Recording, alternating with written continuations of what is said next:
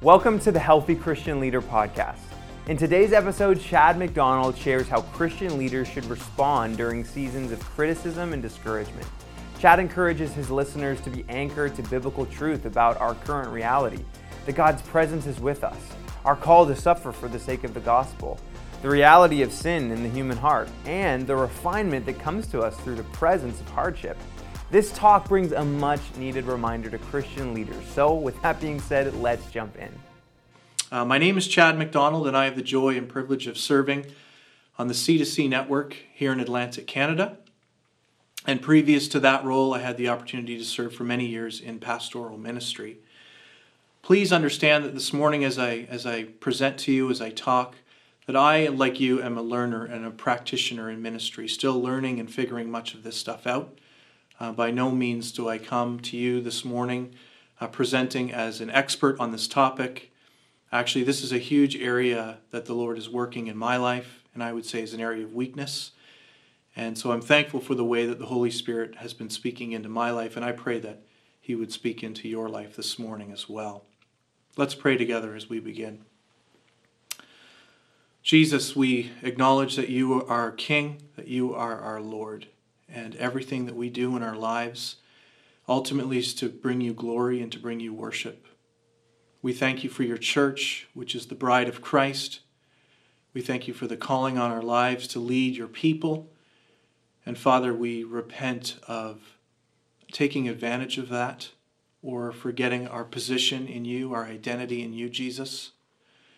We pray this morning that Holy Spirit, you would speak to us that as leaders and ministers of your people, we would be empowered and equipped and equipped to serve you and love you the best that we can. So, Father, we welcome you here this morning. Holy Spirit, we invite you to speak to us in your powerful name. Amen. Today's topic is one that is very familiar to each of us. Uh, we live with it daily and also teach our people about it uh, often as we journey life together.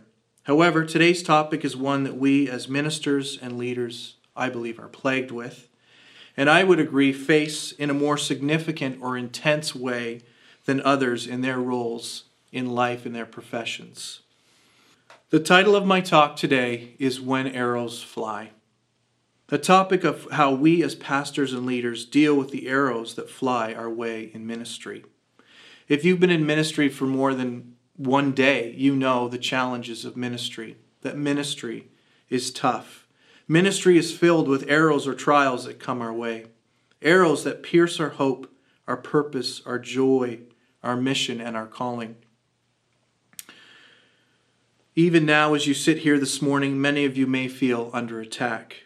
Maybe an email that came in this morning accusing you of something you never said or maybe this past Sunday, somebody walked up to you after your sermon to, to deliver some helpful news or feedback. That was nothing but discouraging. Maybe you recently found out that one of your staff or key volunteers is throwing in the towel. Or maybe arrows are being fired at you from a particular secular group or organization that heard you preach or blog about a biblical truth that they would disagree with. The list of examples is endless it's no reason that many pa- pastors have been taken out of ministry by these fiery arrows. Essentially, we are talking this morning about trials and testing in our life and ministry. As we all know, the Bible speaks much of this topic, and I'm sure each of us have taught on this topic many, many times. However, the longer I serve in ministry, the more I realize that we, as ministry leaders, need daily gospel reminders, as I call them. How often do we preach and teach a topic and neglect to see where we are not walking in the gospel freedom ourselves? So, this morning, I want to ask us the question when it comes to the daily arrows in our lives, in what ways are we not living in the truth of the gospel? When the arrows begin to fall upon our ministry, how do we respond? Do we even expect these arrows to be falling in the first place? Are we surprised? And what is our defense? What is our posture in light of these arrows? What does Jesus teach about these arrows? What do we know to be true about these arrows in light of the gospel? I'd like to present five ways that we do not live in the truth of the gospel when it comes to the arrows in our lives and ministry. The first way that we often do not live in the truth of the gospel when it comes to arrows or trials in our ministry is we forget that we are not in control. We love control, don't we? I know I do. It's so much easier for me to have a grip on life, family, and ministry than to assume the Lord does. I'm an organizer, an administrative type, and so for us organized control freaks, we most often think, I got this, Lord. Whether we are aware of it or not, what we are saying in that moment is, I'm enough. I don't need the truth of the gospel in this one area of my life. It reminds me of when I go grocery shopping with my kids. I have three kids, ages three, five, and eight, and I hate grocery shopping, by the way, especially at Superstore. If I have to grocery shop, I like to do it at Costco. Who doesn't like shopping at Costco? Maybe it's the free samples or the cheap hot dogs, I'm not sure, but I love Costco. So, yeah, anyway, whenever we go shopping as a family, one of my kids always wants to push the cart, to be in control. Without fail, as soon as we get into the store, one of my kids begs to steer the cart. Let me push it, Daddy. Usually it's my three year old son, Jude. Jude also likes to intentionally run the cart into every food stand possible. So, what do I do as a parent? Of course, I can't just give over the controls, not fully anyway. So, I steer the cart with my pinky finger, allowing Jude to think he has the reins or full control. But he doesn't, because I have my pinky finger on the cart. Just in case he's about to crash into the bread stand, I can er, steer the cart in the other direction. Who's really in control? Not Jude, no way. We are often like that with areas of control in our lives. We like to at least have our pinky finger on everything. We don't fully trust God to steer our so called carts of life. Would you agree? You see, when we take full control of our families, finances, hobbies, relationships, and ministry, we diminish the sovereignty of God. His lordship in our lives.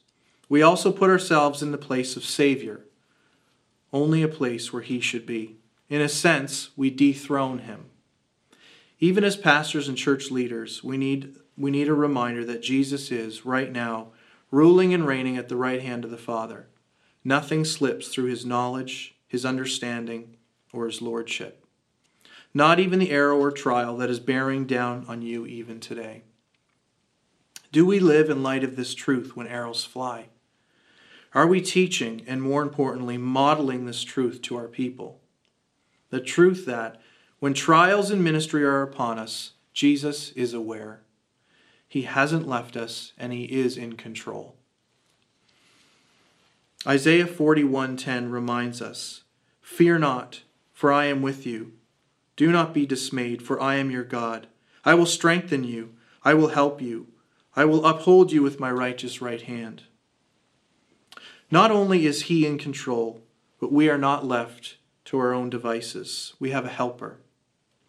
We have the Holy Spirit who empowers us to live as Christ, to live the impossible, to respond in such a way that also seems impossible.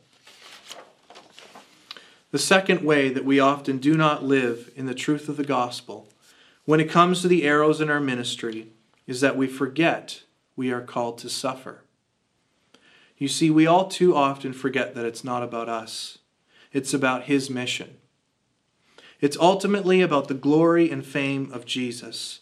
And by God's grace, He loves us and chooses us in seeing His mission accomplished through His bride, the church. We worship a God that is all too familiar with suffering. Our Savior suffered the greatest act of human suffering known to man. Not only on the cross, but also in his life and ministry, do we see Jesus being tested, tempted, and suffering at the hands of men. One of the greatest messages to the church in Philippi and us, to, and us today was one of suffering for the sake of the gospel. We know this and are reminded of this when Paul makes statements like, To live is Christ, and to die is gain. Or when he says in 1 Peter, For to this you have been called because Christ also suffered for you, leaving you an example, so that you might follow in his steps.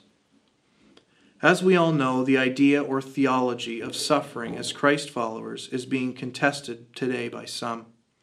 Teaching that would suggest that suffering is due to a lack of faith in Jesus. Essentially, that suffering in this life is not what God would have for us, that it's not His best or even His will for us. However, we see all throughout Scripture that God uses suffering as one of His primary means of revealing His glory. I also believe that suffering as believers today is one of the greatest ways we make Jesus known in our lives. It can be one of our strongest evangelistic tools. Not if, but when we suffer, how do we view suffering in light of the gospel? How do we respond to suffering in light of the gospel, and what does that communicate to the world watching? It is through our suffering our trials, our arrows in life and in ministry, where we have the greatest opportunity to point people to Jesus. As pastors and leaders, how often do we miss this opportunity? The third way that we do not often live in the truth of the gospel when it comes to arrows in our ministry is we forget that people, including ourselves, are broken. Romans 3:23 reminds us that all have sinned and fall short of the glory of God. We all know the state of this world we live in, and more so the state of our own hearts, the fracture that sin has caused. Yes, we see this in societal brokenness and, cre- and in creation, but where we see this most is in the human heart or condition of the human heart. Our rebellion from God since the garden draws us daily away from the light and towards the darkness, as John 3 talks about. Broken leaders leading broken people, the blind leading the blind. But the gospel reminds us that although we live in a world that is yet to be fully restored, we have hope. Hope in the work and person of Jesus, that He is our light. And so we don't live in despair. We don't lead people with a sense of hopelessness in spite of our sin and their sin. We recognize our sin, repent from it, and worship the one who paid for it. When I was in pastoral ministry, we would have weekly staff meetings every Wednesday morning, as I'm sure many of you do. We take the time to review the previous Sunday, look ahead to the coming Sunday, cast vision, calendar events, and so on. But we'd also take time to pray for the people of the church. We would have frank conversations about church members, updating one another as pastors regarding specific care and needs that we needed to follow up on that week. It was a shocking weekly reminder of how broken and needy the church really is. And then, of course, we talk about the EGRs in ministry. Are you familiar with this term, EGRs? I'm sure you are. It's extra grace required. People in your ministry that require extra grace. Many of these church members are really good at firing weekly and sometimes daily arrows at you and your ministry team people that deep down would be okay with if they decided to attend the ministry next door. These conversations often led us to say sarcastic comments like, Wouldn't ministry be so much easier if people weren't involved? Yeah, people just get in the way of ministry. Of course, we were joking, or half joking at least. The point I want to make here is simple. We often expect sinless people in a sin filled world, especially when it comes to our ministries. When arrows are fired from within, we become frustrated, angry, wondering why our people would react or think in such a way. Oh, how easily we forget their daily need for a Savior, not to mention our need for one also. How often, as leaders, do we lead forgetting the fundamentals of the gospel in our lives and in the lives of those whom we are leading? Ephesians 2, verse 8, must be so near to our hearts on a daily basis. For by grace you have been saved through faith. And this is not of your own doing, it is the gift of God. And number four, we forget that we are being sanctified. Oh, how often do we forget that Jesus isn't done with us? This is such amazing gospel news, isn't it? In spite of our sin, Jesus loves us so much and is continuing to work on us for his purposes and his glory. We can boldly lead people in ministry knowing that God is also at work in us, that we don't have to be perfect or cast a Savior complex on those whom we lead. Like them, we too are a work in progress. I would also argue that it is through the arrows of life and ministry that we are being shaped, molded, and refined, made more like Christ. We all know this as leaders, or do we? This morning, do we need a reminder that it is by our experiences and our trials that we grow in Christ likeness the most?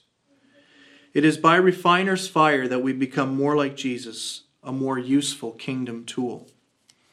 First Peter reminds us Beloved, do not be surprised by the fiery trial when it comes upon you to test you, as though something strange were happening to you.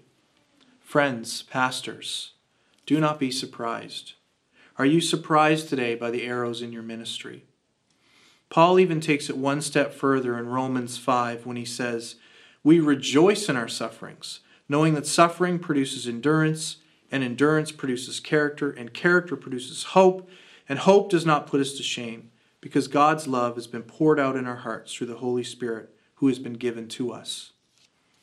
Or the all too familiar words in James that we've taught on many times Count it all joy, my brothers and sisters, when you meet trials of various kinds, for you know that the testing of your faith produces steadfastness. And let steadfastness have its full effect, that you may be perfect and complete lacking in nothing. Let me ask us do we forget the gospel truth that Jesus is still working on us? Do we forget that he is also still working on those whom he's entrusted to us? Do we see the arrows of life and ministry as opportunities that Jesus is making us more like himself? And last but not least, the fifth way that we often do not live in the truth of the gospel when it comes to the arrows in ministry is we forget that we are at war. We are reminded in Ephesians 6, verse 12, that we do not wrestle against flesh and blood, but against the rulers, against the authorities, against the cosmic powers over this present darkness, against the spiritual forces of evil in the heavenly places. We have an enemy that is prowling around like a lion, looking to devour. Satan is not pleased with your calling to serve Jesus and his church. He's looking to knock you down, take you out, and will try and use any means necessary. I can assure you nothing makes Satan more angry than when you are faced with a trial or arrow in ministry and you respond in light of the gospel, seeing it as, seeing it as an opportunity to grow in Christlikeness and glorify him. What he, the enemy, wants is that arrow to take you out, discourage you, whisper lies in your life and vision for ministry. Remember, our enemy is trying to prevent the kingdom from advancing, but we know that Jesus has already won the battle through the cross. Jesus reminds us in Matthew that he will build his church, and the gates of hell will not prevail against it. Let me ask you do you lead and live in the gospel truth that Jesus has already won the battle? And if so, are we aware and on guard that we do have a toothless lion doing his best to destroy our work in ministry? That Satan does have the ability and some freedom to do all that he can to prevent kingdom advancement? The last thing I want to say on this point is that we all too often forget our position in this war.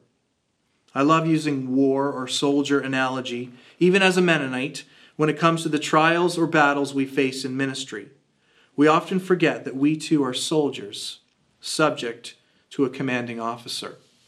One of the best miniseries on World War II ever to air TV is called Band of Brothers. I'm not sure if you've seen it.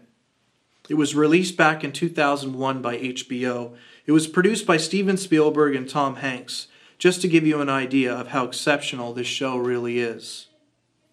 It's a very intense depiction of World War II, and it follows the troops from the 506th Parachute Infantry Regiment called Easy Company. And there's one young soldier in the company named Lieutenant Albert Blythe.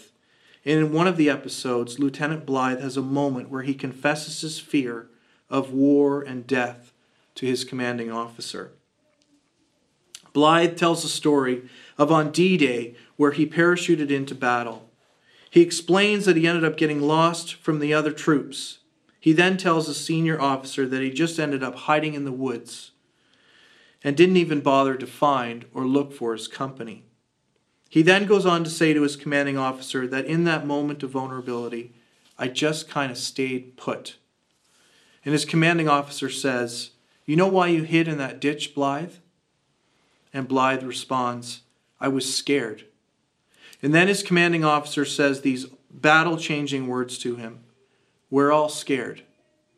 You hid in that ditch because you think there's still hope. But Blythe, the only hope that you have is to accept the fact that you're already dead. And as soon as you accept that, the sooner you'll be able to function as a soldier is supposed to function. All war depends on it.